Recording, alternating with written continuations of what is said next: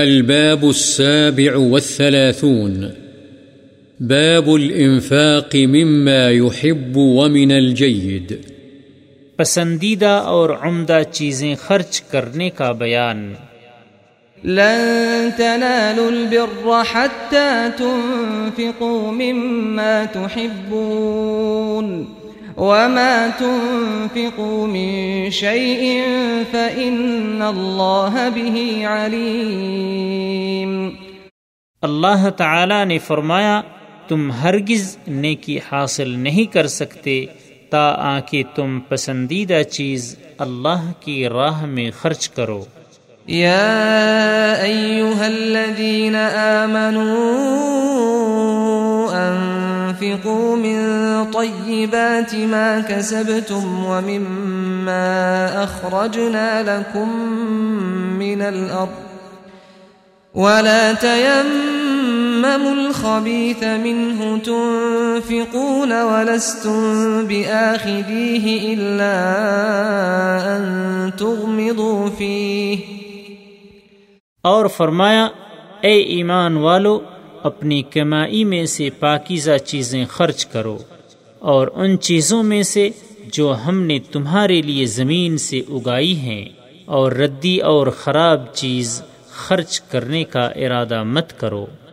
عن انس رضی اللہ عنہ قال كان ابو طلحة رضی اللہ عنہ اکثر الانصار بالمدینة مالا من نخل وكان احب امواله الیہ بیرحاء وكانت مستقبلة المسجد، وكان رسول الله صلى الله عليه وسلم يدخلها ويشرب من ماء فيها طيب۔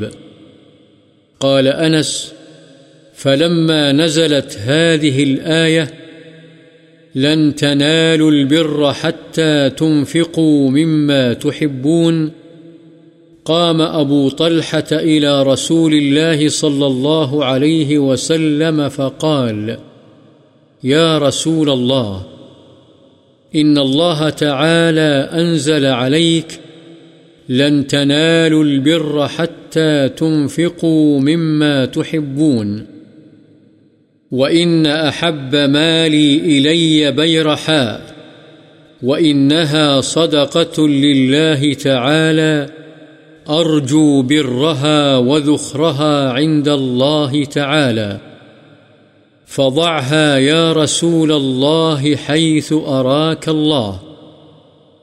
فقال رسول الله صلى الله عليه وسلم: بخ، ذلك مال الرابح، ذلك مال الرابح، وقد سمعت ما قلت، وإني أرى أن تجعلها في الأقربين۔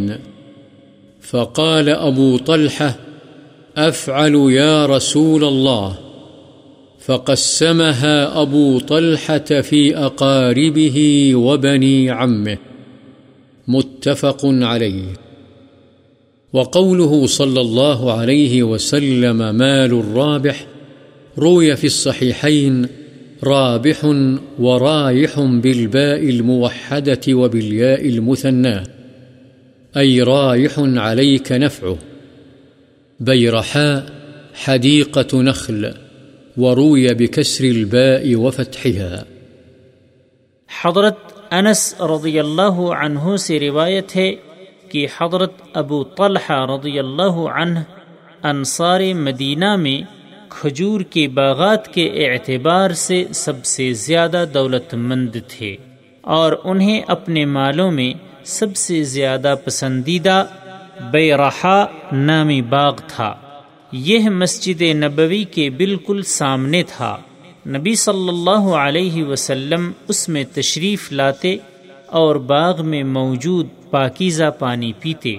حضرت انس رضی اللہ عنہ جو راوی حدیث ہیں فرماتے ہیں کہ جب آیت کریمہ لن تنالوا البر حتی تنفقوا مما تحبون نازل ہوئی تو ابو طلحہ رضی اللہ عنہ رسول اللہ صلی اللہ علیہ وسلم کی خدمت میں حاضر ہوئے اور عرض کیا، اے اللہ کے رسول، اللہ تعالی نے آپ پر یہ آیت نازل فرمائی ہے، لن تنالوا البر حتی تنفقوا مما تحبون، یعنی تم ہرگز نیکی کو نہیں پہنچ سکو گے تا کہ تم اپنی پسندیدہ چیزیں خرچ کرو، اور مجھے اپنے مالوں میں سب سے زیادہ محبوب بیرحا باغ ہے، میں اسے اللہ کے لیے صدقہ کرتا ہوں، میں اللہ تعالی سے اس کے اجر کی اور اس کے پاس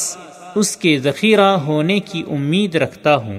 چنانچہ آپ اللہ کی دی ہوئی سمجھ کے مطابق جہاں مناسب سمجھیں اسے اپنے تصرف میں لائیں۔ رسول اللہ صلی اللہ علیہ وسلم نے فرمایا، واہ واہ، یہ تو بڑا نفع بخش مال ہے، یہ تو بڑا نفع بخش مال ہے، تم نے جو کچھ کہا ہے میں نے سن لیا ہے، میری رائے یہ ہے کہ تم اسے اپنے قرابت مندوں میں تقسیم کر دو۔ ابو طلحہ نے فرمایا، ٹھیک ہے یا رسول اللہ، میں ایسا ہی کروں گا۔